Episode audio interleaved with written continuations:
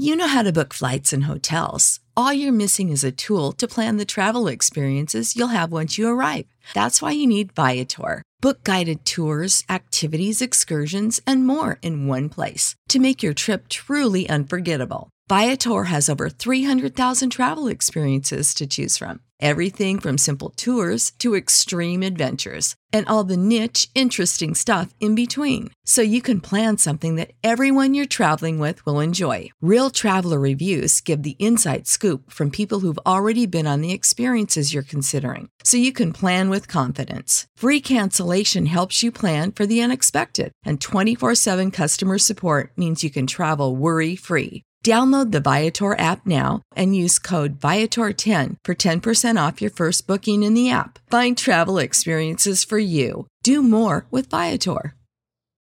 When you need mealtime inspiration, it's worth shopping Kroger, where you'll find over 30,000 mouth-watering choices that excite your inner foodie. And no matter what tasty choice you make, you'll enjoy our everyday low prices, plus extra ways to save, like digital coupons worth over $600 each week. You can also save up to $1 off per gallon at the pump with fuel points. More savings and more inspiring flavors make shopping Kroger worth it every time. Kroger, fresh for everyone. Fuel restrictions apply.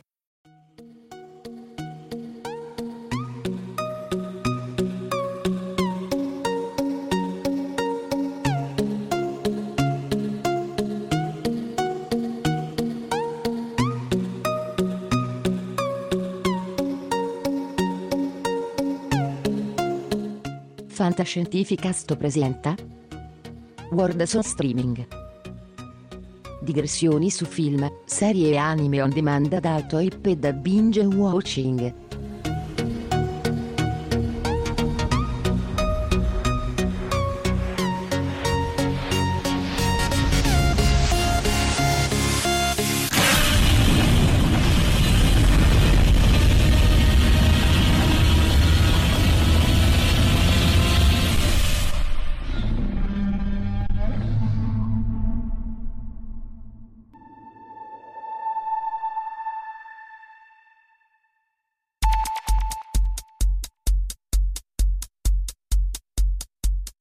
Eccomi nuovamente qui, cari fan di Fantascientificast, io sono sempre M, il vostro amichevole recensore di quartiere e questo è Words on Streaming, detto comunemente WOS.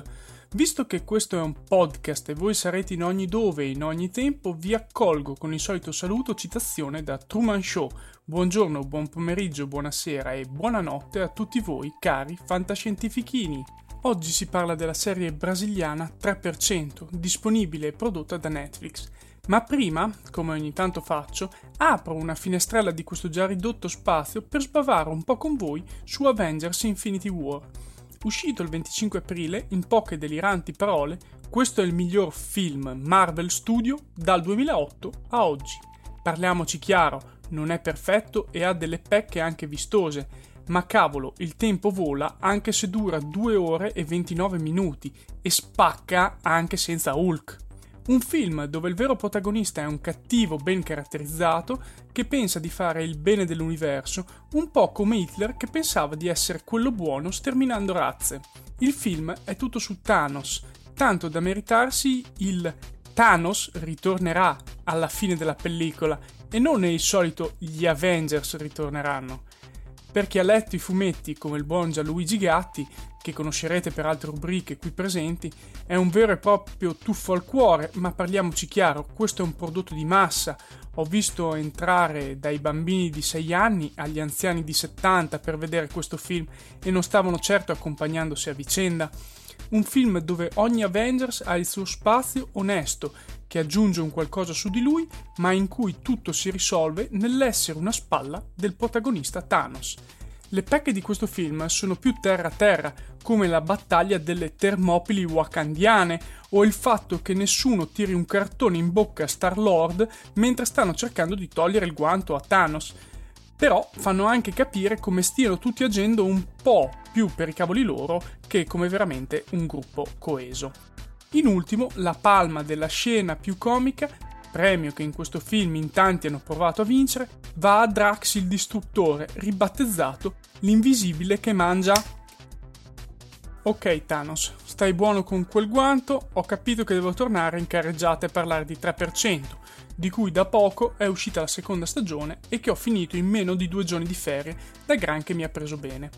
Una serie tutto sommato semplice, ma mai banale fin dal suo esordio l'anno passato, e che meritava sicuramente una seconda stagione, ma spero proprio non una terza, visto che l'arco narrativo si è praticamente esaurito e necessiterebbe almeno di un salto temporale di diversi anni per poter proseguire in maniera degna.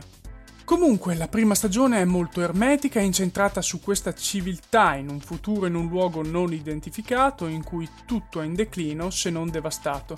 Siamo in una megalopoli all'interno di quello che sembra essere un cratere dove la popolazione non ha risorse per sopravvivere e speranze di migliorare il proprio status se non al compimento dei vent'anni di vita. In quell'anno d'età, infatti, il disastrato, infame pezzente ha diritto di partecipare al grande concorso dove tutto quasi è permesso, il cui premio finale è riservato solo a pochi eletti che potranno andare nell'isola felice dell'offshore, dove sono tutti fighi, bravi e belli.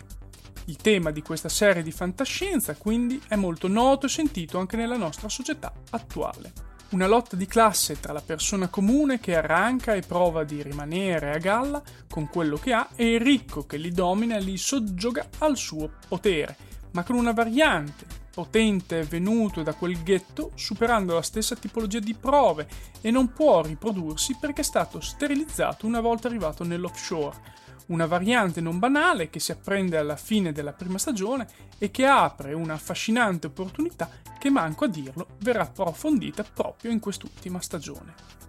Ma ora non voglio dilungarmi eccessivamente e con dovizia di particolari, il punto centrale è farvi capire che si tratta di una share di fantascienza incredibilmente curata, con effetti speciali buoni ma tutto sommato irrilevanti, poiché è incentrata sulla storia che risulta essere la vera protagonista. Le persone, il superamento delle prove, gli agenti dell'offshore, la resistenza che vuole portare più equità nella selezione e aprire a tutti il passaggio sono tutti tasselli di un puzzle che si incastrano benissimo e che ti fanno sprofondare in un abisso di paure, angosce e tormenti che risvegliano in te quella diatriba tra giusto e sbagliato, tra umano e aberrante che si nasconde in noi dall'eternità dei tempi. La prima stagione si conclude con questo viaggio verso l'offshore, ma è rimasta totalmente incentrata su questo labirinto per topi in cui si svolgono le prove e che tramite flashback ti riporta all'infanzia dei protagonisti e agli intrecci di chi ha lasciato questo mondo per l'isola delle speranze, ma della terra promessa e della coppia fondatrice si sa poco nulla. La seconda stagione quindi inizia subito facendo vedere il trio fondatore dell'offshore. Già con questa affermazione capiamo che ce ne saranno delle belle da raccontare, visto che sembrano esserci faccende sepolte, nel vero senso del termine, da più di 105 anni anni.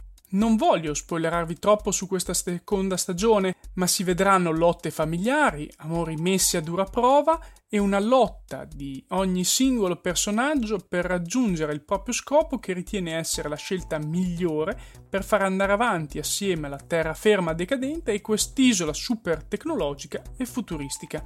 Ancora una volta tutto è demandato ad un'ottima narrazione e intreccio che riescono a farti appassionare agli eventi e che scavano in profondità del tuo animo per farti domandare una sola cosa. Tu cosa faresti? Una serie che ho apprezzato enormemente, totalmente dedicata all'essere umano e a quello che è. Questo non vuol dire che non sia priva di limiti o abbia delle lacune, ma che queste non appesantiscano troppo la realizzazione finale. Tra queste mancanze bisogna mettere la recitazione, valida ma non eccessa per tutti i personaggi, su cui penso spicchi solo forse il solo Ezechiel della prima stagione che riesce a celare e contrapporre la sua dualità. Le location poi a lungo andare stancano e risultano ripetitive e prive di anima, anche se la contrapposizione tra civiltà distrutta in stile favelas e nuovo mondo asettico e tecnologico ti colpisce emotivamente. Poi non risulta credibile la vita per così tanto tempo in un luogo così arido e avido di risorse come la terraferma e il fatto che non vi sia un presidio costante da parte dell'offshore, però diciamo che ci si può chiudere un occhio anche se sotto sotto mi dispiace.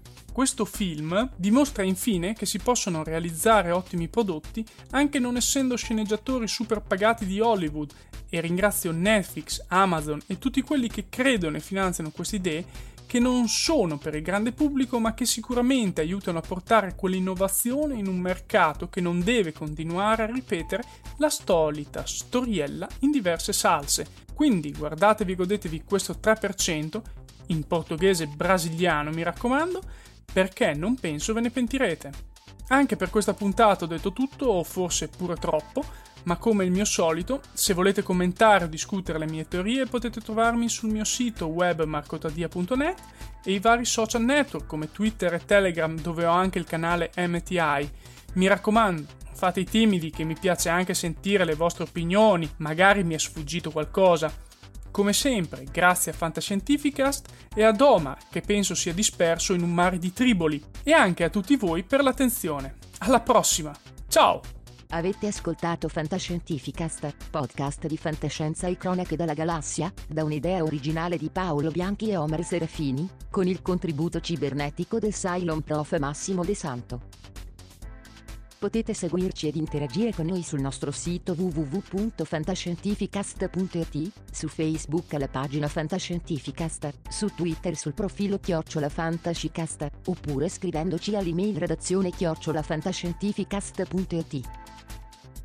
Tutte le puntate sono disponibili sul nostro sito, su Apple iTunes e su Podbean all'indirizzo podcast.fantascientificast.it. Se volete potete lasciarci una valutazione a 5 stelle su Apple iTunes ed offrirci una birra romulana o un gotto esplosivo pangalattico sostenendoci tramite una donazione PayPal o Patreon utilizzando gli appositi pulsanti sul nostro sito.